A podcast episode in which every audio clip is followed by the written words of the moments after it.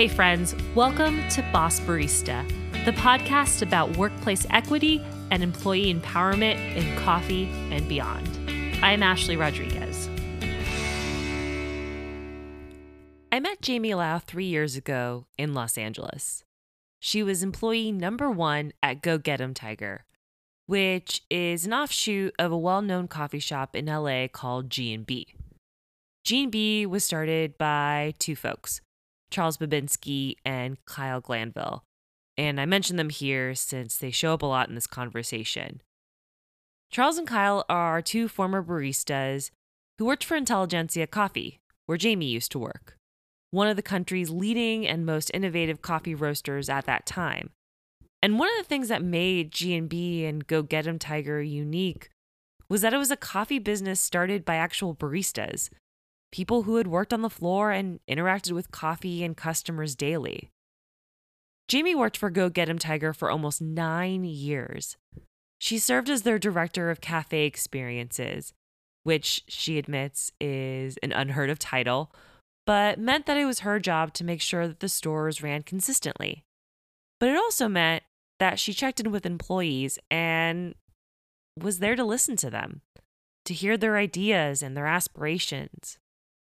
A lot of what informed Jamie's day to day work was her years of experience working as a barista on the floor and knowing firsthand what baristas face on a day to day basis. I imagine this is a common hurdle in any industry. You can tell when a restaurant is run by cooks and chefs versus rich entrepreneurs who simply wanted to open a business, for example. Jamie's approach to her job involved a lot of kindness, a lot of care, and a simple wish to be her employees' biggest cheerleader. And I want to say, before we get into this episode, that I've never heard anybody recount such specific conversations with their bosses and leaders as you're about to hear in this episode. Throughout, Jamie recounts in almost shocking detail conversations she's had with both Charles and Kyle that I think reflect how powerful kind words and unabashed praise can be. It's kind of wild the words that we hear from others that we never forget. Here's Jamie.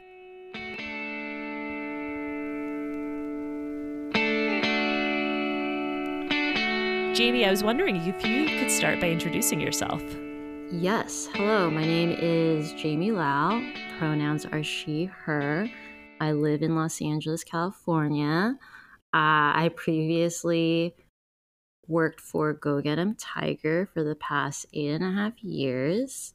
What was your job at Go Get 'em Tiger? My job at Go Get 'em Tiger was director of cafe experience.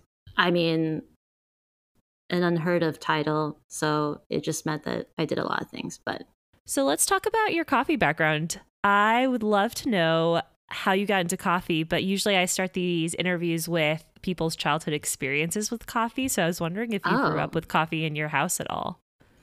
Yes, absolutely grew up with coffee in my house.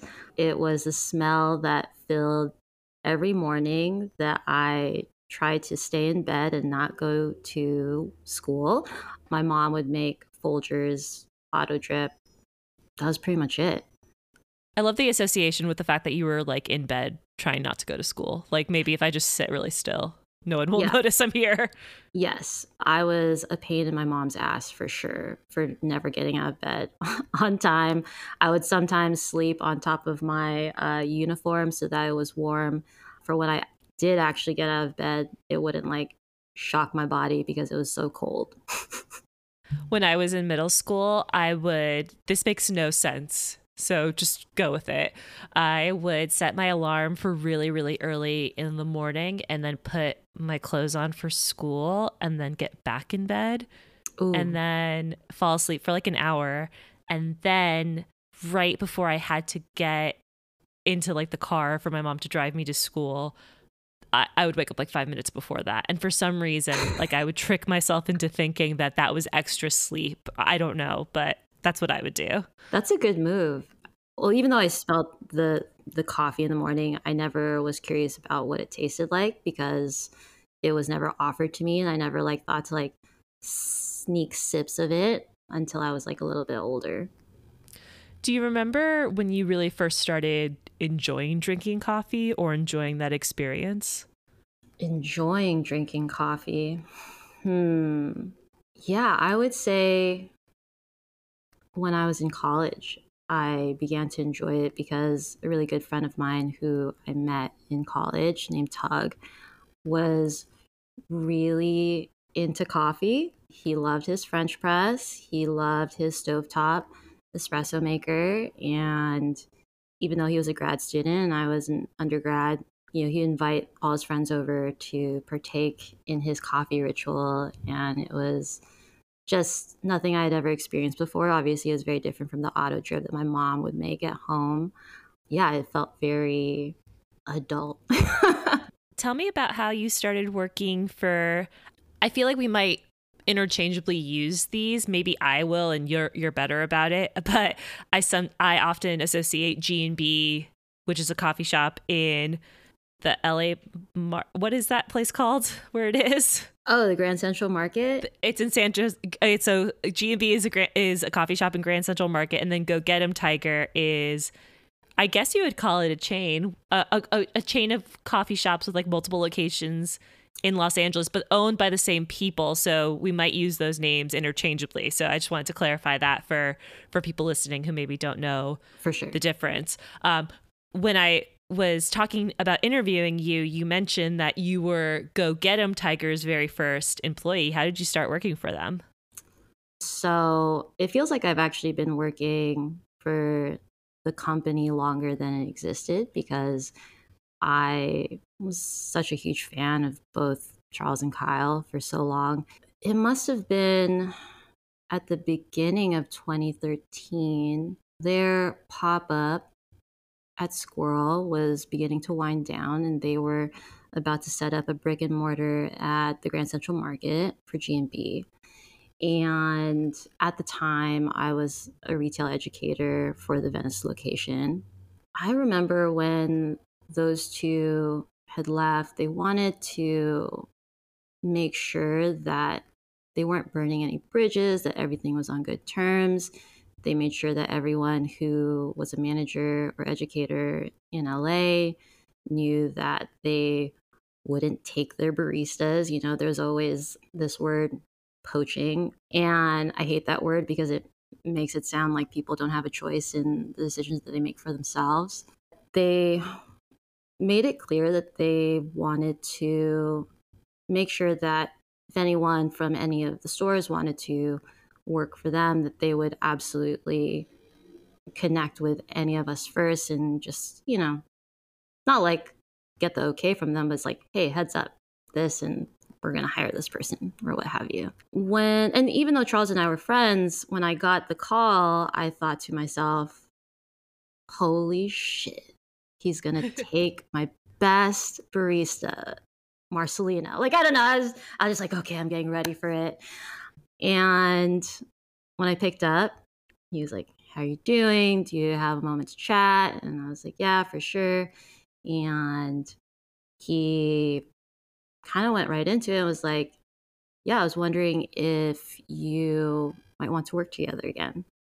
And I was a bit stunned because I was fully expecting him to tell me that so and so is going to, like, they want to hire so and so from the store that I was at. He proceeded to praise me in a way that, honestly, in the time that we worked together, I never really heard. Not because I just think that all of us kind of came up in coffee environments where like you never heard when you did a good thing, you only mm-hmm. heard when you did the bad thing. He said to me that when he thought of all the people that he had previously worked with who he would want to work with again, I was the first person that he thought of. Whether that be true or not, I will let Charles answer that. I'm but... sure that's true. Um, and I was like, wow, that's that's really nice. And you know, he was like, no pressure. I'll give you some time to think about it. And I really did need time to think about it because it wasn't an immediate yes. Like I wasn't looking for a job at that time. I was quite happy where I was. And so when we finally met up and he told me what the idea was, that it was going to be a second brand that was going to be called Go Get 'em Tiger. I was like, Are you sure about that? And he was like, Yeah, it's going to be called Go Get 'em Tiger. And I was like, Are you sure? and he's like, It's. It, it's already done. It, it's already done. It's set. I was like, no apostrophe. Like, no apostrophe. I was like, hmm, okay. I love this. Uh, I love this inside early. Like, I don't know about this. Yeah.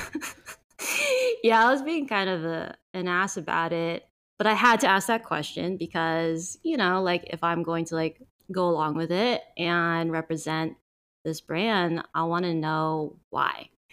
He told me all these ideas about what Go 'em Tiger was going to be, that it was going to be different from G and B in that G and B is a bit more of an experimental stage. It's what especially coffee industry is looking at when they think about who is the best in Los Angeles coffee.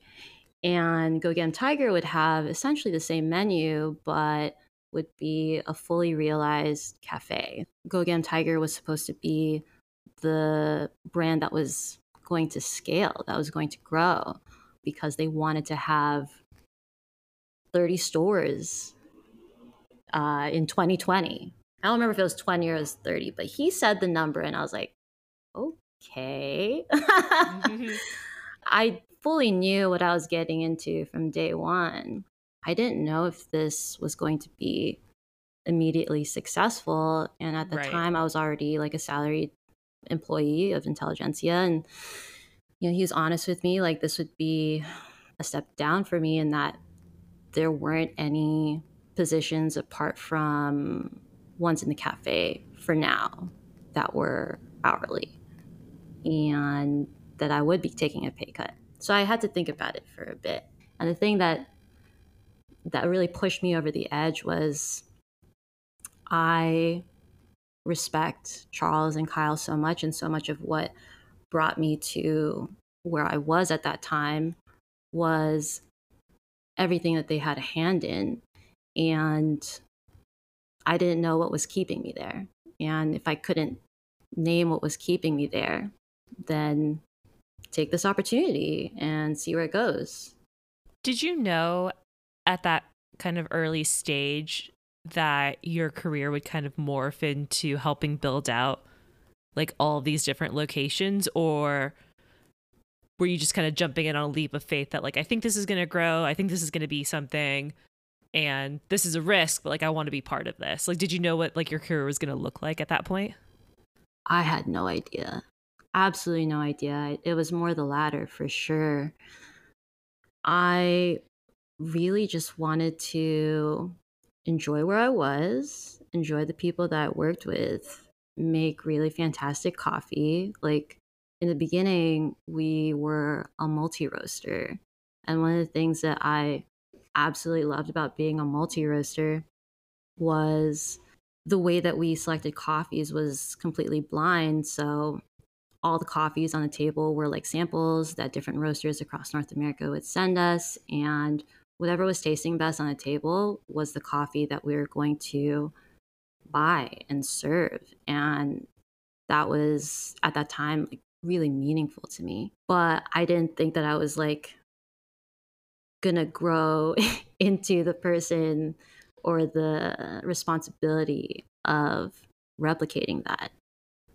When did that start becoming clear that this is the role that either maybe you wanted to pursue or maybe somebody asked you, hey, like this is where we see you kind of growing into? Like when did that role start becoming kind of apparent that like you're going to be the director of cafe experiences? Like go at it. Maybe it must have been in 2015 or maybe 2016. It was when there were only two stores still. So G&B at the Grand Central Market and then Go Get 'em Tiger at Larchmont. We had done or we were going to do a pop up in Silver Lake. It was very short lived. It was in a location formerly occupied by a restaurant called Lucky Duck. So we would call it the Lucky Duck pop up. At that time, the Go Get 'em Tiger Lucky Duck pop up was staffed with people who worked at G&B and not people who worked at Go Get 'em Tiger.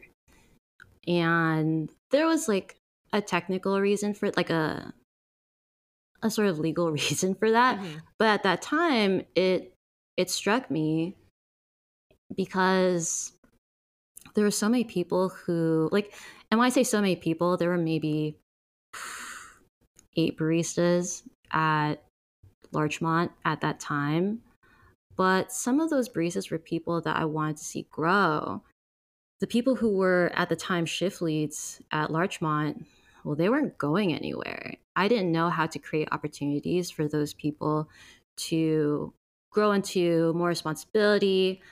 They never talked about, you know, leaving, but in my mind, it's like they're doing the job of some of these shift leads.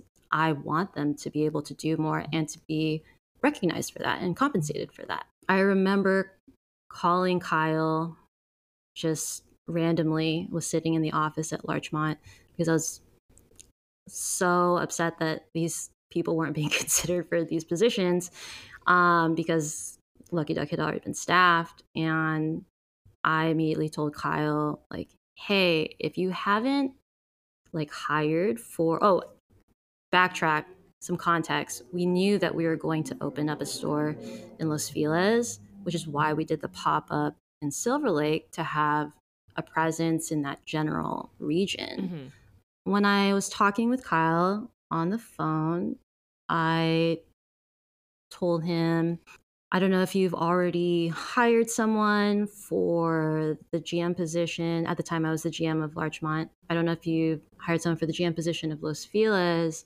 but if you haven't, I would like to throw my name in the hat, in the ring, whatever you want to say. At that time, I didn't really know how those decisions were made. So for me to even say that, I think he probably laughed at me for for assuming that you know they were already hiring a GM for that store, especially if it wasn't going to open for like another year. And he was like, "Why are you asking me that?" And I told him straight up, there are two people in this store that I want to see grow, and I really wish that they were considered for the Lucky Duck pop up but I feel like the only way for people to grow is for me to leave.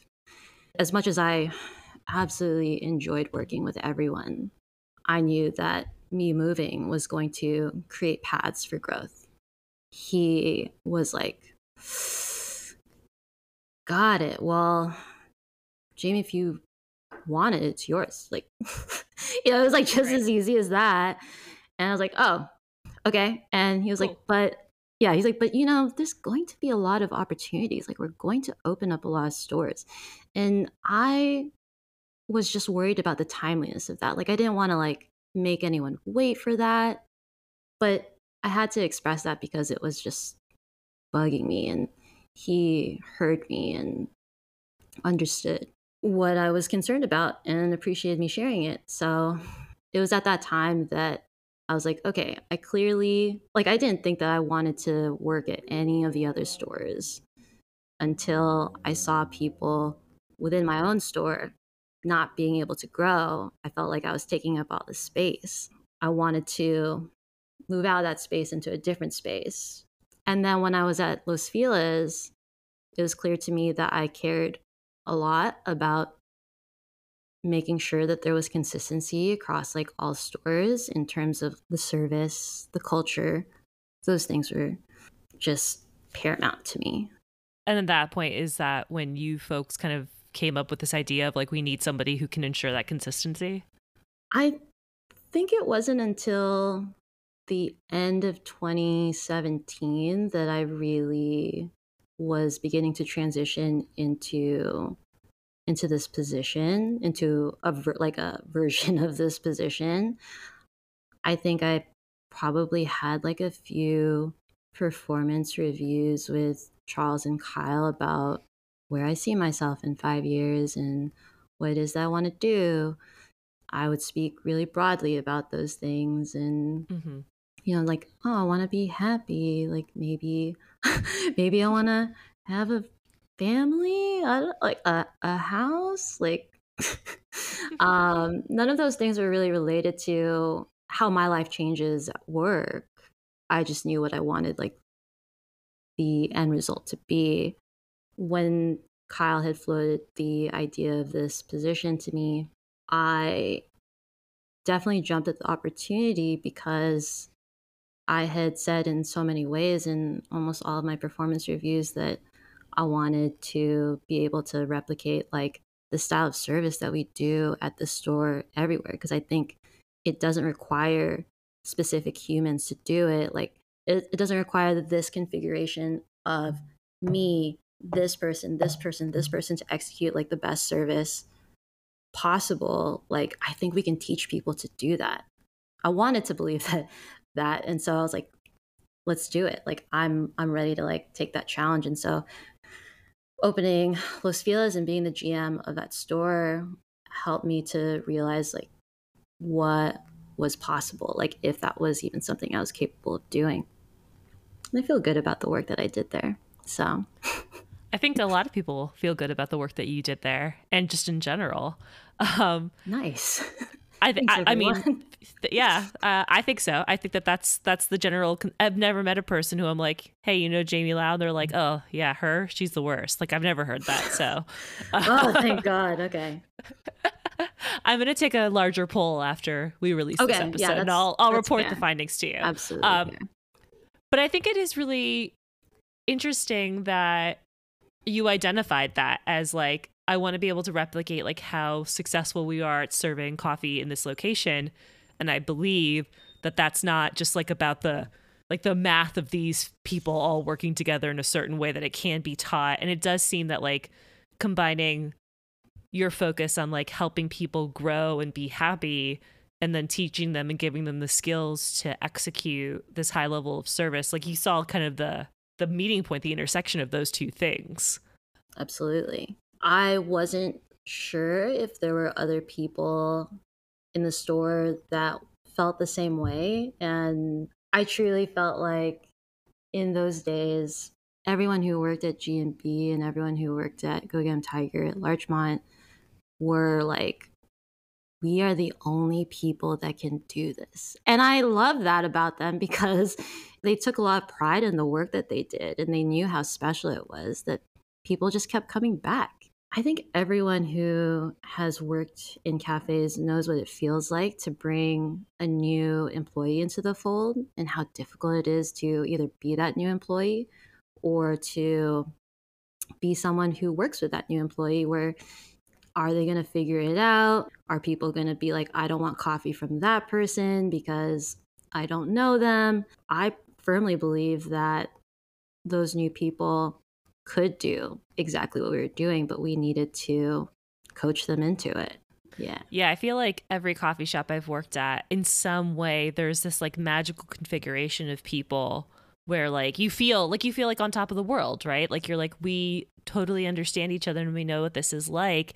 And I think that as I've gotten older, I realize like this is cool, this is fun, but like people come and go for good reasons ideally, sometimes for bad reasons, but like people want to grow and do different things. People move, people just move on with their own lives. And like we have to ensure that people who come into that new sort of position feel like they can be successful, that it isn't just some like some magical stroke of like genius that like these four people like work together really well because that can feel also really alienating if you're that new person.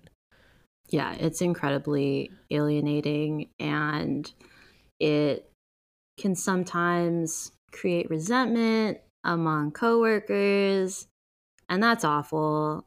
But I also think that like when you're a more experienced barista, like one of your responsibilities is to make sure that people have a better experience being a new barista in mm-hmm. any space, like a better experience than you ever had, because certainly most people's first experiences as a barista are never very pleasant.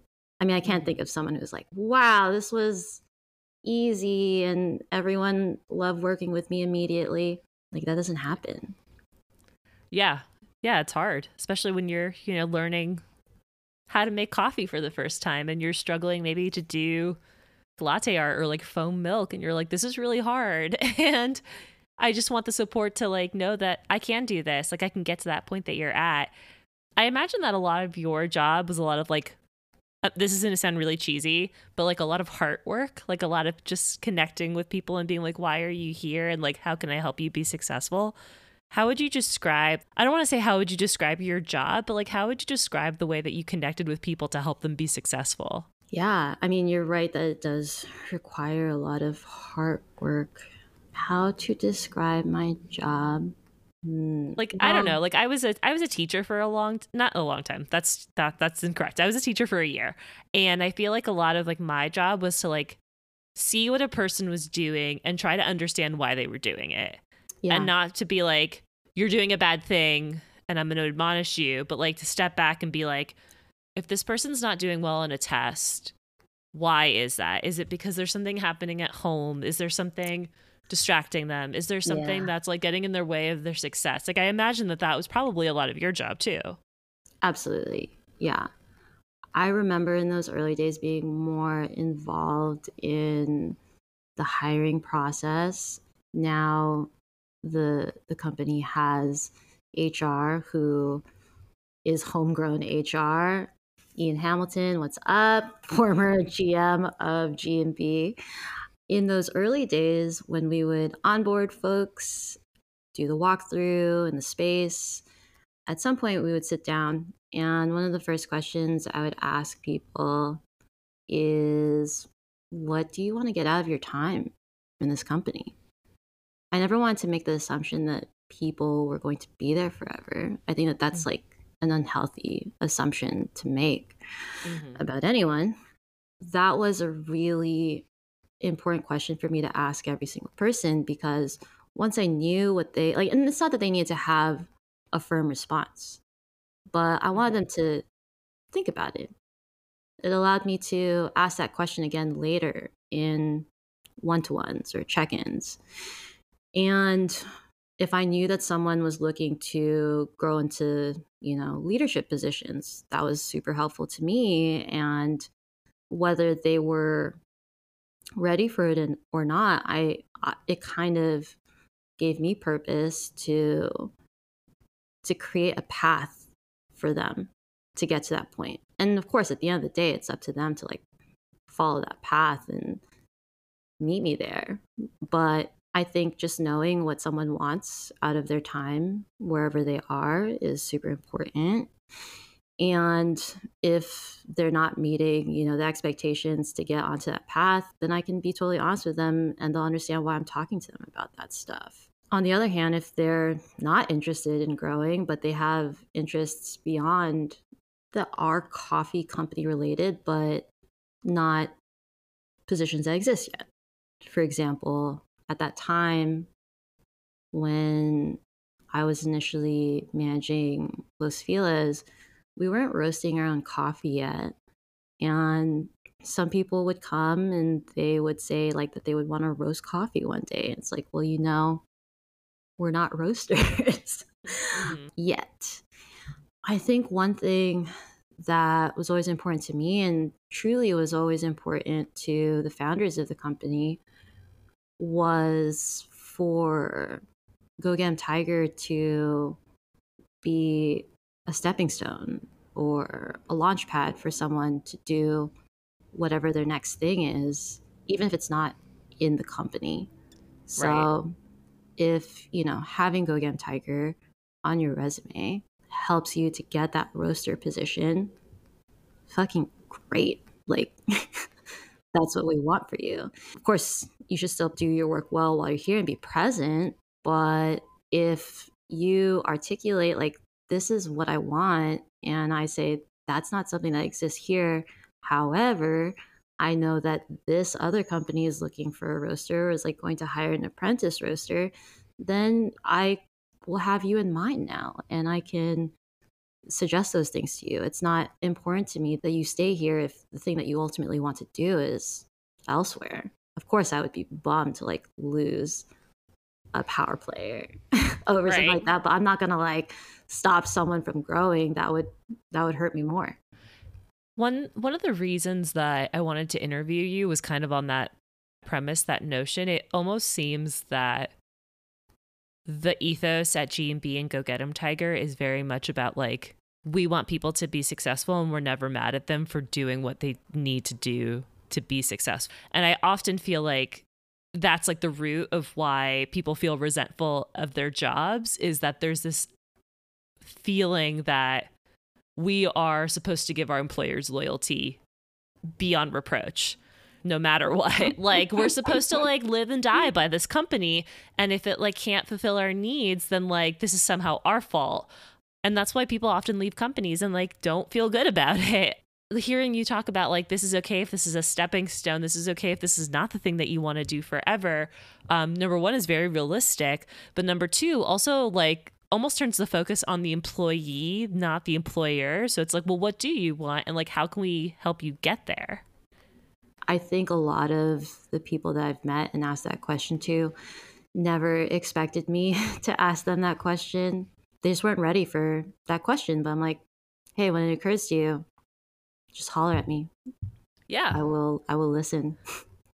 um, right. And everyone around you, like whoever your manager is at the time or your lead, like tell them that too.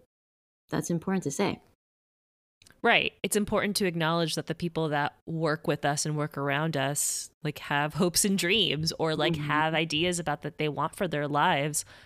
You know, this capitalistic working world assume that people are going to like fold themselves smaller to fit into their jobs, to fit into their roles. But it seems like you're going to you're you're just going to have a better time number 1 um, at work when like you feel like you can unfold, like you can be all like parts of yourself um, in a way that feels genuine and feels like it will be supported.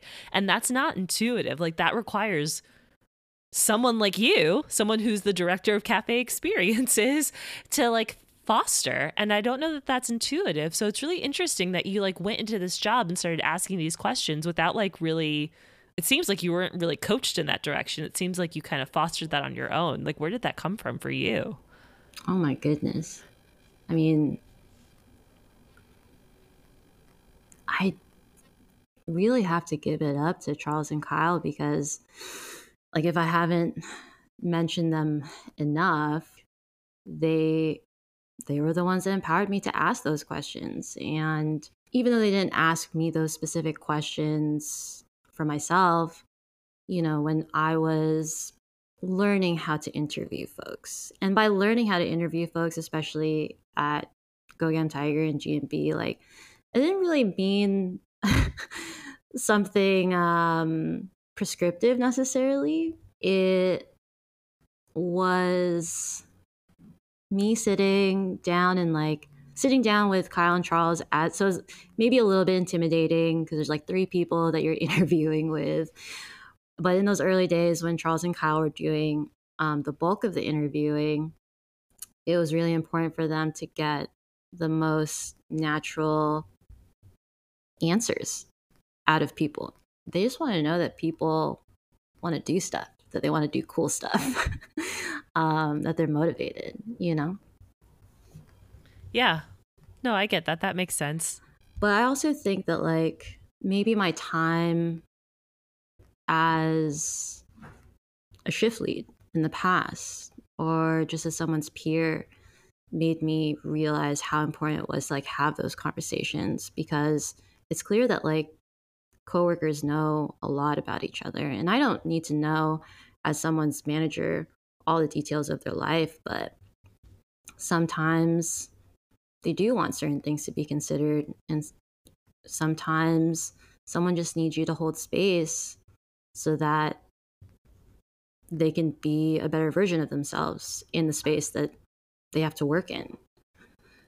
And i got to do that and i wanted to do that and it was um really fulfilling for me. I think at my very first coffee job and I think I've mentioned this a couple of times on the show, but my boss was really great about telling people what they were good at.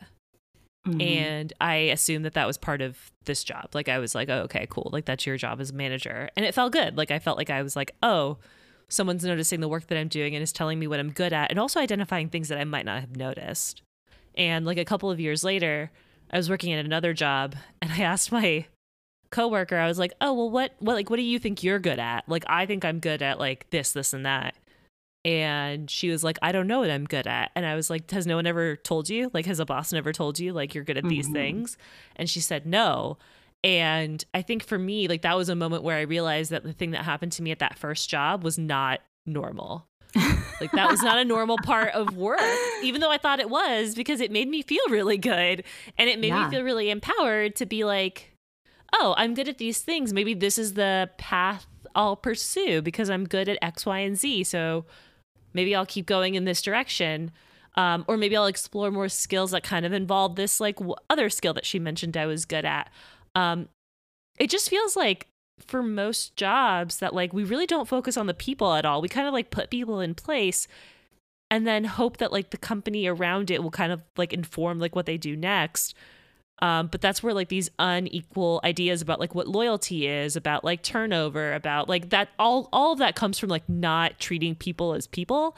And it seems like for you, because you were on the floor for so long, I'm going to go ahead and say because Charles and Kyle were also on the floor and there are also mm-hmm. ex baristas that like there is this deep sense of connection that you feel with people because you're you're making coffee with them for hours and hours on day that like almost never escapes you. I have to hope. But it also seems like it informed the way that you really approached your job. Yeah, I mean tremendously. It like oh my gosh, you learn so much about your coworkers not from hanging out with them outside of work, but from working beside them and doing the special dance that you do when you're in a high volume situation. I feel like my experience has been really unfortunately unique in that I would have people like Charles in our previous job encouraging me to go for certain positions as were some of my peers. But everyone was like incredibly qualified for like the same position you know? And and then sometimes i see certain people who like i recognize when someone is is potentially like a good consideration for a position but like no one is telling them that like even mm-hmm. their their gm's not telling them that or their peers are just like ah who cares who like you know they're just gonna choose whoever they're gonna choose this person and it's like nah like everything you say in space like matters. I don't know. Like it's so it's if no one's telling you to believe in yourself and not to say that like you need external validation at all times, but like it's hard to know what you are qualified at. And like it's hard to know like what you are good at or what people see in you. And I think as a manager of any type, your job is to be like everyone's cheerleader in a way. Like your job isn't to. It's like I have to imagine that you've thought of it this way too. Like your job isn't to micromanage. Like your job isn't to say like, "Hey, go like clean the condiment bar." Like your job yeah. is to be like, what's happening around this this space and like who who needs to be told that like they're awesome? Like who needs that encouragement? Who needs that like power? Who needs like who needs to be seen right now? Yes. Yes. I remember in probably in 2016 or 2017, Billy Hawkins, who was the operations manager before leaving, which meant that he did like HR related stuff. And anyway, love Billy. He wanted to make sure that people could express praise to each other.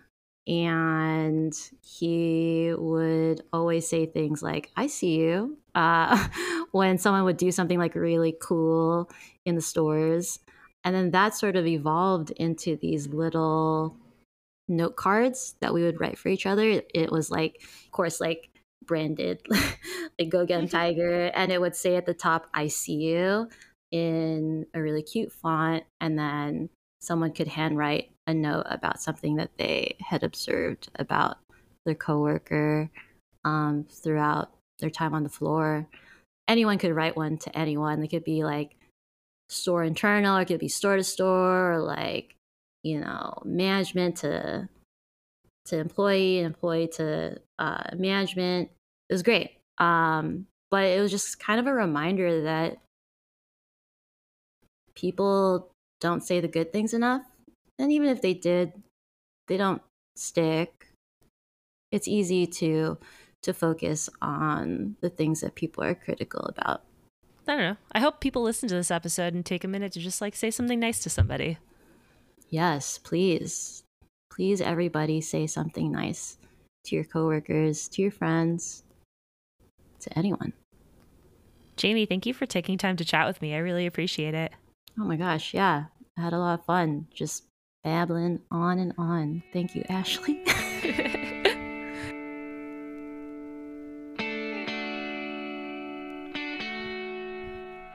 that was Jamie Lau, the former head of cafe experiences for Go Get 'em Tiger. Thank you so much for listening to this episode. Say something nice to somebody if you've made it all the way to the end, and we'll see you in two weeks. I'm just looking for a better day. Boss Barista is produced by me, Ashley Rodriguez. You can find a transcription of this episode on my newsletter, along with an accompanying article about this episode every Thursday at bossbarista.substack.com. To support the show, you can visit www.patreon.com slash bossbarista. We have over 80 patrons supporting the show right now which is incredible. And that helps keep the show alive. We pay guests through this fund, we pay for website hosting, and we make donations. Half of our patron donations are currently pledged to five different nonprofits, each at $50 a month Assata's Daughters, the Loveland Foundation, the Native American Rights Fund, the Grocery Run Club, and the Chicago Community Bond Fund. Again, if you want to support Boss Barista, consider making a monthly donation at www.patreon.com slash bossbarista. Another amazing way to support the show is to share this episode with just one person, a friend, someone who you think would learn something from this episode, anybody. Sharing on social media is also a huge help, along with giving us a five star review on Apple iTunes.